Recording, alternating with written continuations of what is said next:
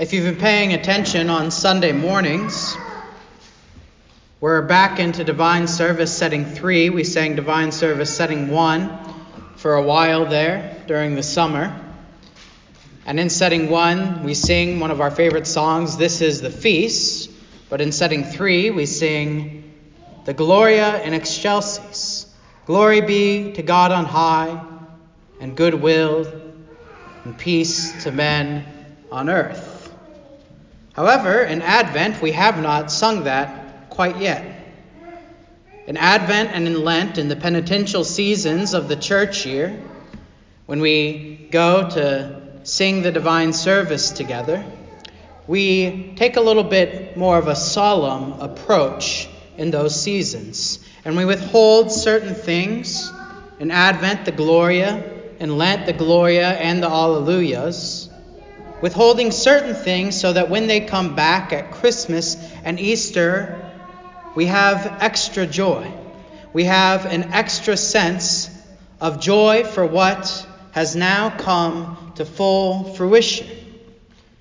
And that is a glorious moment when all of Advent you have not sung, Glory be to God on high, and on, pe- on earth peace, goodwill toward men.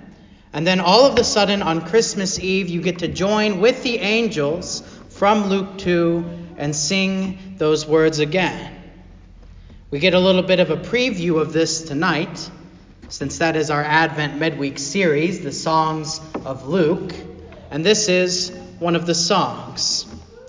And it is beautiful, this song in Luke, the Gloria in Excelsis, which means glory in the highest.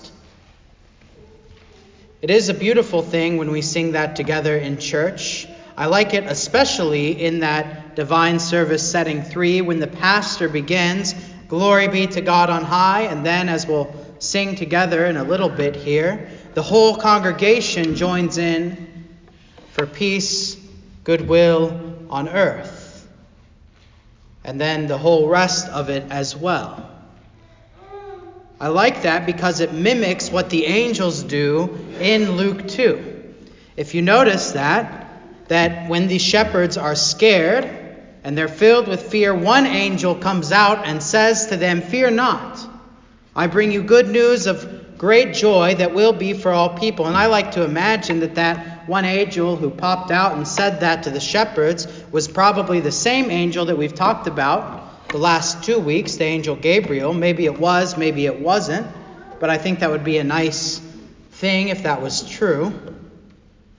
And then all of the sudden, as the shepherds are standing there and they're wondering at this news that they have received from this one angel, all of a sudden there is a, verse 13, a multitude of angels a multitude of heavenly hosts there with the one angel singing together, praising God, glory to God in the highest, and on earth peace among those with whom he is pleased.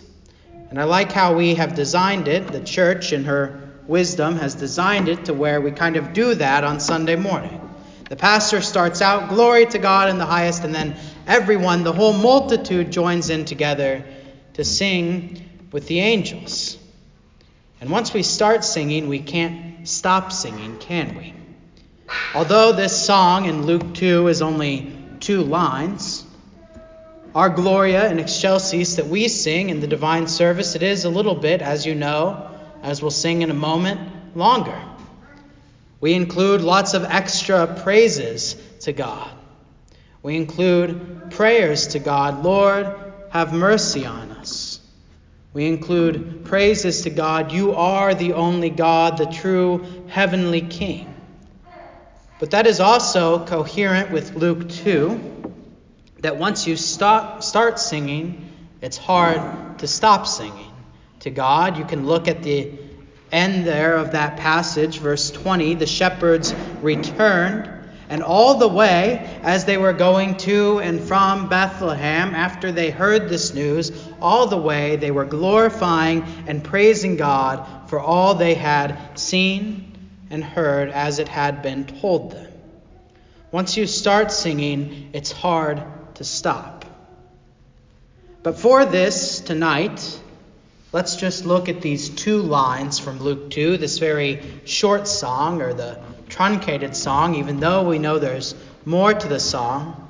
Glory to God in the highest, and on earth peace among those with whom he is pleased. First of all, glory. Glory is the manifestation of God's holiness. That's what glory is whenever God makes his glory go forth, that is, the going forth or the shining forth or the manifestation of his holiness. That thing which makes God God.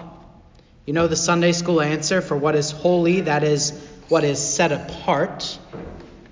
God is set apart. He is the creator. We are the creation. And when sin comes into the world in Adam and Eve, this is what sets them apart. They become unholy. God is holy. They cannot dwell together.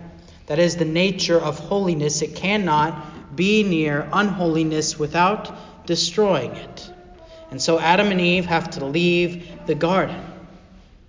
And so it is no surprise then that when the shepherds hear this news from the angels, Whenever the angels come and they are themselves a showing forth of glory, a showing forth of God's holiness, they are scared.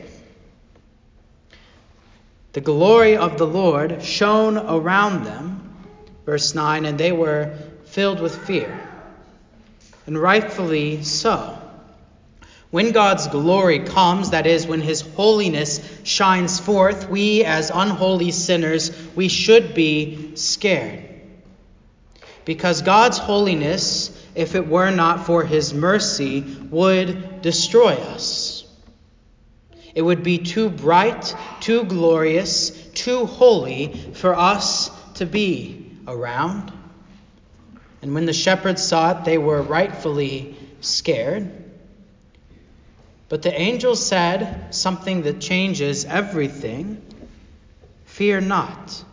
For behold, tonight I bring you good news. I bring you gospel. In his mercy, in his grace, the glory of God can be shown to unholy sinners. In his mercy, in his grace, God's glory was manifest specifically in this way that the shepherds saw on that holy night in a humble baby. God became man. The holy God, the glorious God, he took on the flesh of man.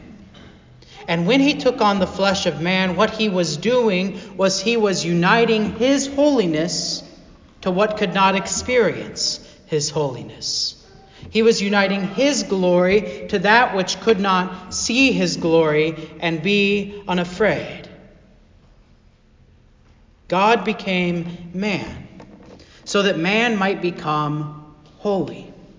The holy God became man so that man might again have the chance to be reconciled with the holy, with the glorious God. And so, Glory to God in the highest is at once scary news for the shepherds, but then a moment later, realizing what had happened, a moment later, the incarnation of Christ happens, a moment later, and they are unafraid. Because they have holiness in their God. And so, glory to God in the highest, scary news at first, a moment later, good news. Great news, amazing news, so much good, so much greatness that they could not help but sing the song. And it is amazing when you think about this humble scene of Christ in the manger, of Christ, the holy, most glorious, the God who created heaven and earth, laying there in human flesh, naked, in a feeding trough for animals what the angels say. Not only glory to God, not only is this humble baby laying in a manger glorious, but glory in the highest.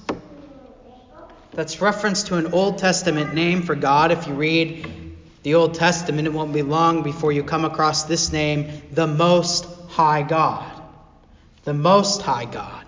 In other words, the one who created the heavens and the earth, the creator of all, the sustainer of all, the most glorious of all, God of gods and Lord of lords. No one else can touch him. We cannot see him. We cannot behold him. We cannot feel him. We cannot look at him. The Most High God. And yet, in this moment, the high has become low. The Most High God has become humble. The Most High God now lays in a manger where all of a sudden the shepherds and Mary and Joseph and all the rest of them, even the donkeys and the goats there at the nativity scene, at least I like to imagine they were, can touch him and smell him and feel him and hold him. Glory to God in the highest, he is now here. And that's why the angels couldn't stop with that first line. That's why they had to go on to the second line, because that most high, most glorious God has come down to earth. And for us, that means peace and goodwill peace, and goodwill. What now has mankind access to since God has become man? His peace and his goodwill, or we could say grace, his favor toward us. And I think these two things, above all else, do summarize the gifts that Christ brings us when he comes to earth. For if we have his, let's start with goodwill, if we have his grace, if we have his favor toward us, and if he is the Most High God, if he is the highest, most glorious, most holy God, think about it. What else matters? If the one who is the creator and sustainer of all, if the one who created the heavens and the earth and controls everything in them, if the one who is sovereign and all good and all knowing loves you, has favor toward you, has grace toward you, what else matters? If he has said to you and come to you and said, I have goodwill to you. I love you. I will protect you. You will be mine. I will be your God, and you will be my people. It means you will be, in all circumstances, in all sufferings, in all things, taken care of, loved, forgiven. And on top of that, peace. I think this is, in some ways, the main gift we have on this earth until we get to heaven the main gift in the midst of sin, the main gift in the midst of the temptations of the world, the main gift when the devil attacks us and attacks us and attacks us is this you have peace. Peace which the world cannot understand, peace which surpasses all human understanding, peace which the devil himself cannot comprehend. That when those things come, when the sinful temptations come, when the world comes, when the devil comes, there is something you have, this gift, this peace, that you cannot be overwhelmed. You cannot be overtaken. You have a refuge in the Most High God. He has given you His peace. Sin, you're forgiven. The devil, the victory's won. He's been defeated. The world, it's passing away. I'm preparing for you something better, says that baby in the manger. A peace which surpasses all understanding. And these things come from this incarnation of Christ. And that's why we sing. That's why we can't help but sing. It's why we sing with the angels, just like the shepherds sang with the angels on that night, that this birth of Christ, God's glory, is now manifest to us, and his holiness is now your holiness.